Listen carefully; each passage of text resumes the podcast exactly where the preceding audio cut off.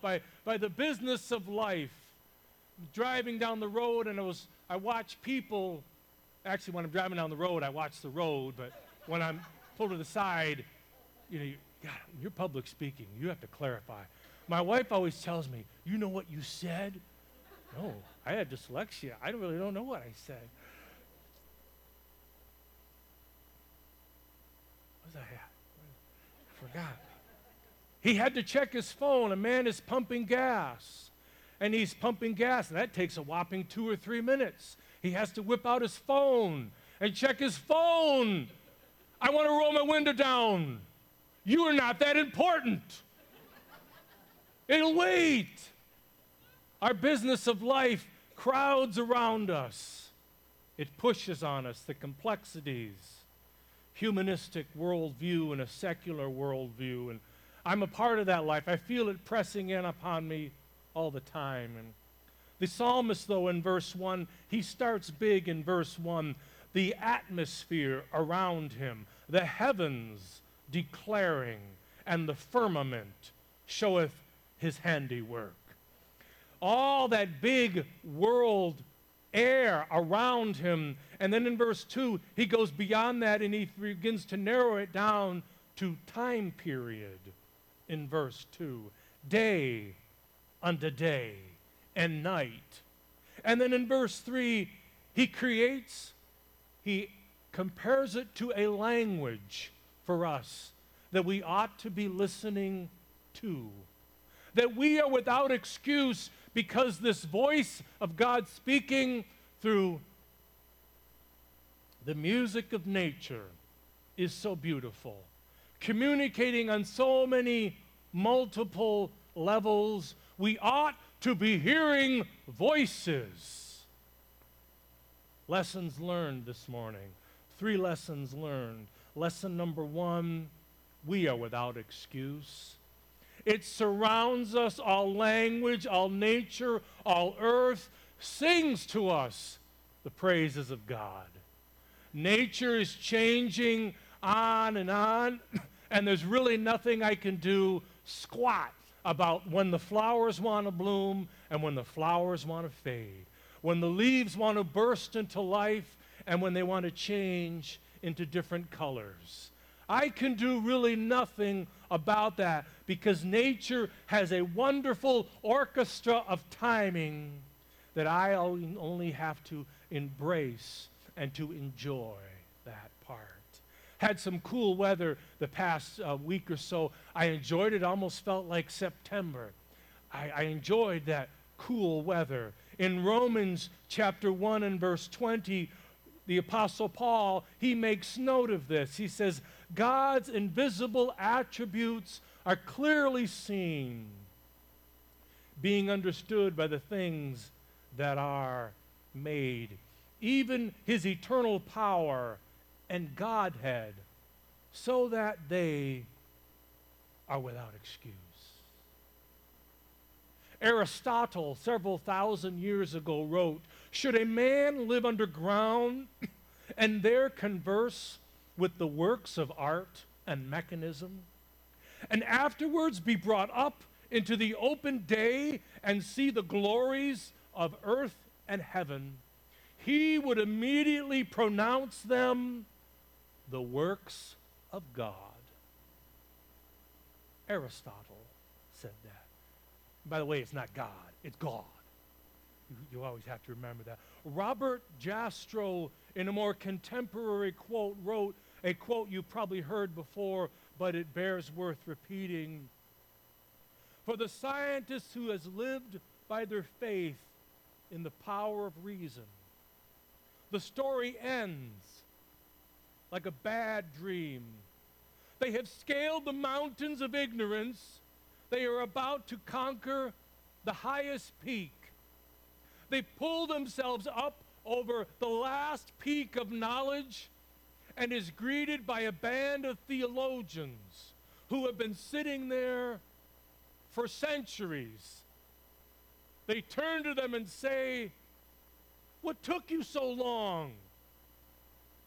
The theologians knew the answers all along.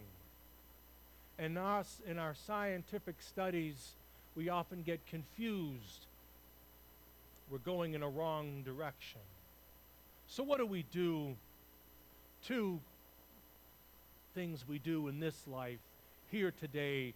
One, we acknowledge the rise of secularism. Evolutionary philosophy of life and a materialistic worldview pervades our existence. Watch any documentary on television about the natural order of creation and animals and, and, and, and the Grand Canyon and one of our, whatever, it is evolutionary philosophy. Visit the Grand Canyon, visit the, any, any museums of historical nature, and their plaques written on the plaques all embrace of evolutionary philosophy of life. And a materialistic worldview without a spiritual atmosphere to it. Acknowledge the rise of secularism. And two, don't be ashamed of a biblical worldview of life. A biblical worldview of life that addresses the issue of pain and hardship in the world, that deals with sin and suffering, that deals with right and wrong, that answers these fundamental questions that people wrestle with all the time. The biblical worldview of life is a healthy, productive worldview of life. That's lesson number one. Lesson number two, it brings strength. It brings strength into our life. Verse number five, which is like a bridegroom coming out of his chamber and rejoiceth like a strong man to run the race. The strong man and the bridegroom are confident. They're excited about what is going to become of their future. The bridegroom is taking uh, his wife unto him. What an exciting time it is. He has a strength filled with anticipation of what is going to be, what their future will be like. I watch TV shows on, on TV. That's really what, what I do. I watch the Good Channel, the Inspiration Channel, all shows that are 40 years old. Those are the shows I like, like Bonanza, good stuff like that. How the West was won. I'll let Walker, Texas Ranger, squeeze in there a little bit, but that's a little too new for me. I watch Monk TV show. Monk is sad. Monk is a detective in the East West Coast. On the, the, yeah, he's over there. And he, he knows everything, but he has all these problems. And I catch myself yelling at the TV, You cannot handle these problems without God. You cannot ha- overcome these issues without the Lord. You cannot overcome these ailments and these flaws and these hurts and these past failures without God in your life. And that's why the author says in verse 5 it's like a strong man. He implies that I have strength to overcome the task, I have power to overcome the task. I'm coming out of a tent.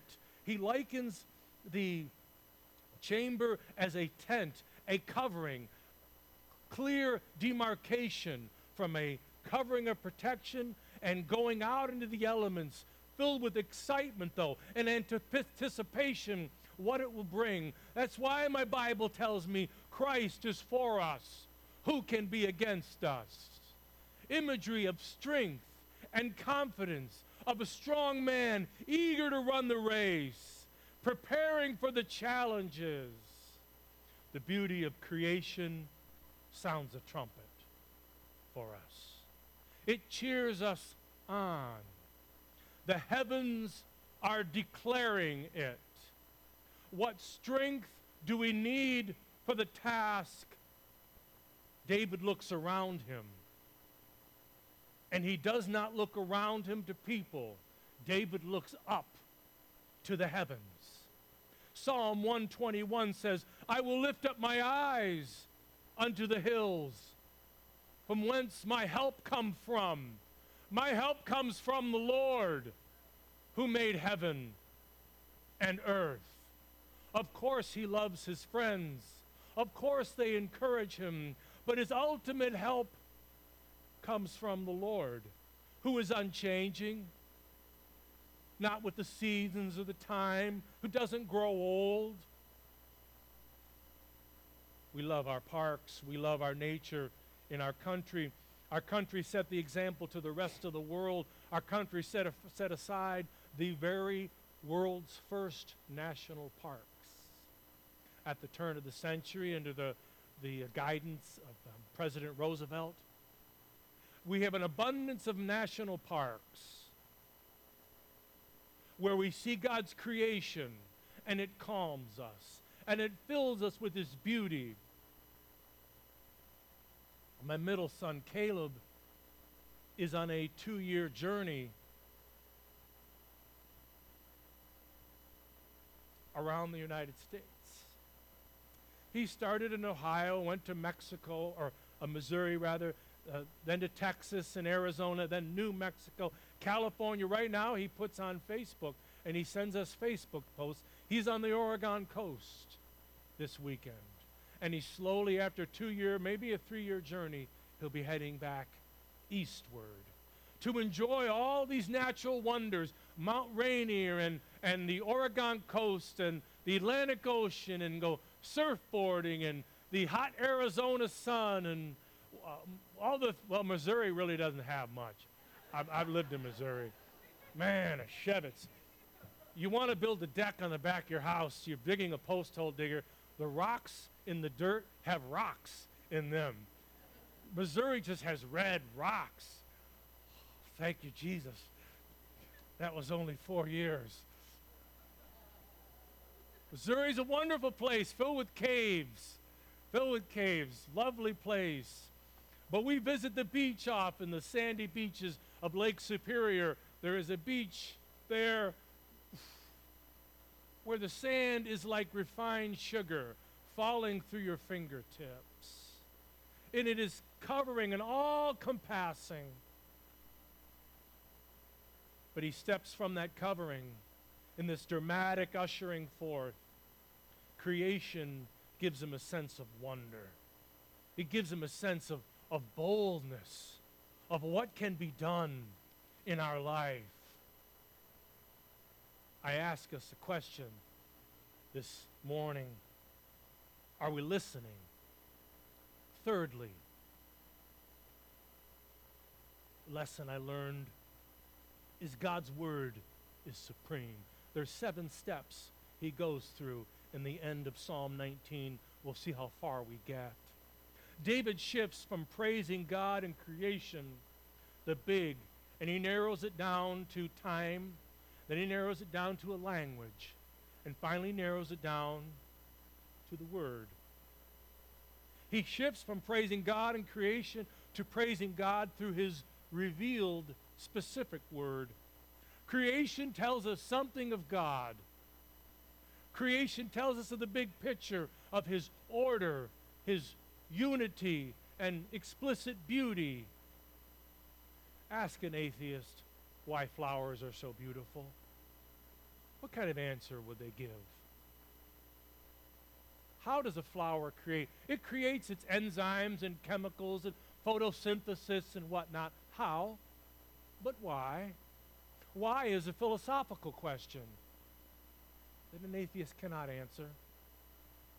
Creation tells us something of this why, though, because of God's love for the world that he gave his only begotten Son, that whosoever believe in him would not perish, but have everlasting life.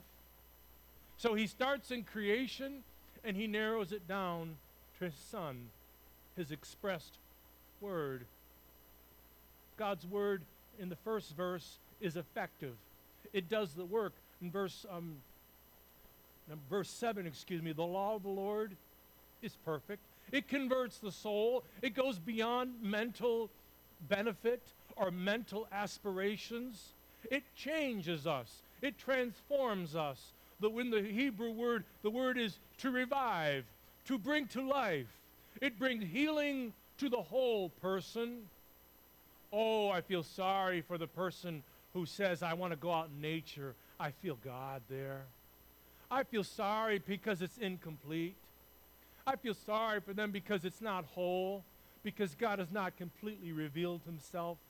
I feel sorry for them because they don't get to, to fellowship with men and brethren, brethren and sisters. To add that in, there's modern age. sisters, men and sisters, of like precious faith. I feel sorry for them when, when they only get their sustenance from, from nature itself and not their sustenance from the encouragement of fellow believers. Because it actually, His Word transforms us. It converts our souls where we seek forgiveness and wholeness and inner healing. In verse 8, secondly, they are right. They are morally right. They're universally right. And they are practically right. They work in our lives. To, the word actually is means to make straight, to make smooth and upright without uh, jig jogs in the pathway. They are right. I would like to live a life where all my energies are right and they are true and they are just. So I'm more productive. I'm more, more, more fulfilled and have purpose in my life. Wow, that would be wonderful. Yes, that is the way that I might listen to this voice in Psalm 19. Thirdly, verse, they, they enlighten my eyes. To enlighten means to bring cheer, to bring comfort. For, for number four, they are clean. They never grow tarnished with old age and with time. That's what it means. They never grow old and out of date and out of fashion. They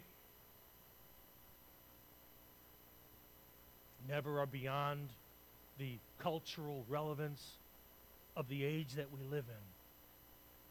I ask us a question this morning. Psalm 19 shares this proclamation, and he narrows it down that I might ask a question Are we listening? Are we hearing voices? Yes, go to the lake in summertime. Yes, enjoy God's creation. Absolutely. In verse 14, David pulls from nature, but he pulls from Scripture. And he concludes it with Scripture. Let the words of my mouth, meditation of my heart, be acceptable in thy sight. He does not allow the wrong influence to step into his life. Rudolf Hess allowed a tragic influence to step into his life. He allowed the wrong influences to overshadow his thinking, his, his philosophy. Everything he would take in was that inundated, destructive force that reaped its own terrible reward. He looked around him at society and he made horrible decisions. His end was destruction. His end was sadness and grief. His end was sitting in a prison cell with one pastor who was willing to visit with him, no one else. Look up now.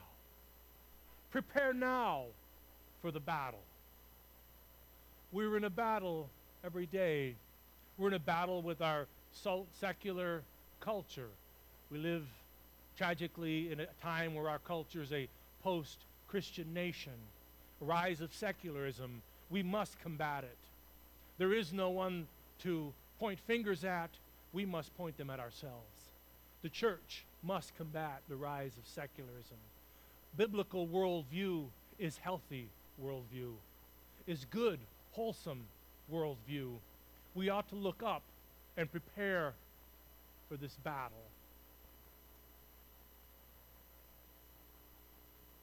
His name was Delbert Cruel. Kroll, excuse me. Delbert Kroll. He was born on a farm near Alexandria, Minnesota during the Great Depression. He moved to other location in Minnesota and as a teenager became a Christian in a Sunday school meeting. He was transformed by that Sunday school teacher who presented the gospel to him. His son says years later, in a 2001 interview. In 1942, Delbert graduated seminary in Minnesota. He volunteered to become a chaplain ended up with the 82nd Airborne and qualified to be a paratrooper. One of those people who jumped out of a perfectly good airplane. We live in Napoleon, that away eight miles. And if you go another mile and a half past us is the Napoleon Airport, where they teach intelligent people to jump out of perfectly good airplanes. I work in my backyard and I see people in colorful parachutes jumping out of perfectly good airplanes. And they come down soft and effervescently, thankfully. But he was with the 82nd Airborne and became a paratrooper. He says in a letter, I organized a service for the regiments. Years later, he says in his um, documentary he wrote about his life, in an 1800 regiment of men at Fort Fort Benning in Georgia. Out of 1,800 men I was preparing for the service, two men came for the service, and one of them was drunk. He, there he decided if men wouldn't come with me, I will go with them. He went everywhere they went. They went overseas, he went overseas. They went into battle, he went into battle he would be there with them. Now the year is September 1944. The river, the location is the Rhine River. For some of you, you know your history, Rhine River was one of the last battle, main battlefields. 50 boats are asked to launch across the Rhine River. The problem is it's an open field, it's an open river, and the enemy is bearing down on them with heavy machine gun fire. There's 50 boats made of canvas and plywood. Canvas and plywood. 50 boats. 26 boats make it across. You'd fill in the blank what happened to that other 24 boats. They make it across, and all he has is a couple first aid packs. 35 men lay wounded. For the next four hours,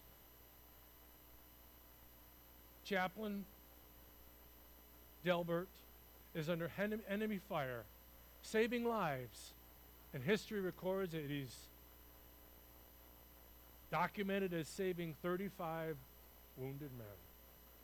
His influence saved their lives, and more importantly, it converted many of them years later into the future. Through his soft, gentle, consistent, though, influence in their life. I could ask the musicians to come back. I want to ask you a question as they come back to their, their instruments. I challenge you to be ready. Don't wait. The psalmist is preparing for a battle. His life is filled with battles and he knows that he needs strength from on high. And he looks up, and the strength, the strength comes his way. It's like a bridegroom is stepping out of his tent and he's being strengthened with such power and anticipation. Delbert needed strength, but he knew that the strength would be in the future, so he must strengthen himself now. The strength was needed in the future that was not clear, it was not predictable. So I must strengthen myself now, in this predictable moment, in this predictable time. I must be ready now. I need not wait. I must prepare for battle because the battle is promised to come. Not in Delbert's life. He served and he went on to God's reward. But in your life, there will be a battle. You're part of a battle now, probably. You could be part of an emotional battle or, or financial or limitations in your life or in relationships with other people. I implore you through the voices of Psalm 19 prepare for battle. Prepare for it now prepare for enrichment, prepare for, I, I can step off this step. That's okay. I have no microphone. I'm becoming modern. Here we go. I like these modern things, but I'll still stick to it. I need a battle. I had a battle last two weeks. It's an emotional battle. It's heavy heart at home. Not as much talking, not as much joking. Something mur- stirring in my spirit and my mind. That battle is over. It's cleared itself up. And there promises to be other challenges. I need to hear voices this morning. I need to hear healthy voices this morning. I need to look to the heavens, from whence comes my help. I need to realize my help comes, it comes from the Lord. Hallelujah, you made heaven and earth with all its complexities. Lord, let's pray. Let's pray now. Father, open up these altars in these moments. I invite the prayer team to come forward. Father, we're beginning to prepare our hearts for the altar. We need strength for your battle. As the prayer team is coming forward, Father, we need strength for your battles. I invite you now. We need strength for battles now. I invite you to come. I invite you to come now. Strength for battle. Thank you, Lord, that we, our strength would be comparison, would be likened unto us stepping out of that tent, that covering, that shadow, into a glorious light, into a glorious time frame, into a glorious strength, surrounded by your creation, singing praises to us, glorifying you, and empowering us with your Spirit in Christ's name. Thank you, Lord. Speak into our souls, strengthening us for battle, that we would know day unto day it utter a speech. And where there'd be no language, we would acknowledge that your voice is not heard, that it would come into, into every crevice of our life, that it would come in every aspect of our being, that it would speak into every area of our priorities, the things we do. And it would go out into all the world and it would touch our friends, touch our family, and most importantly, would touch us in Jesus' name. Why don't we stand, saints, and begin our worship? You want to come, you want to come for prayer? I'd invite you to. Love the opportunity to pray with you. Our prayer team would love the opportunity to pray if you have a specific need. I invite you to come now in Jesus' name. Let's worship.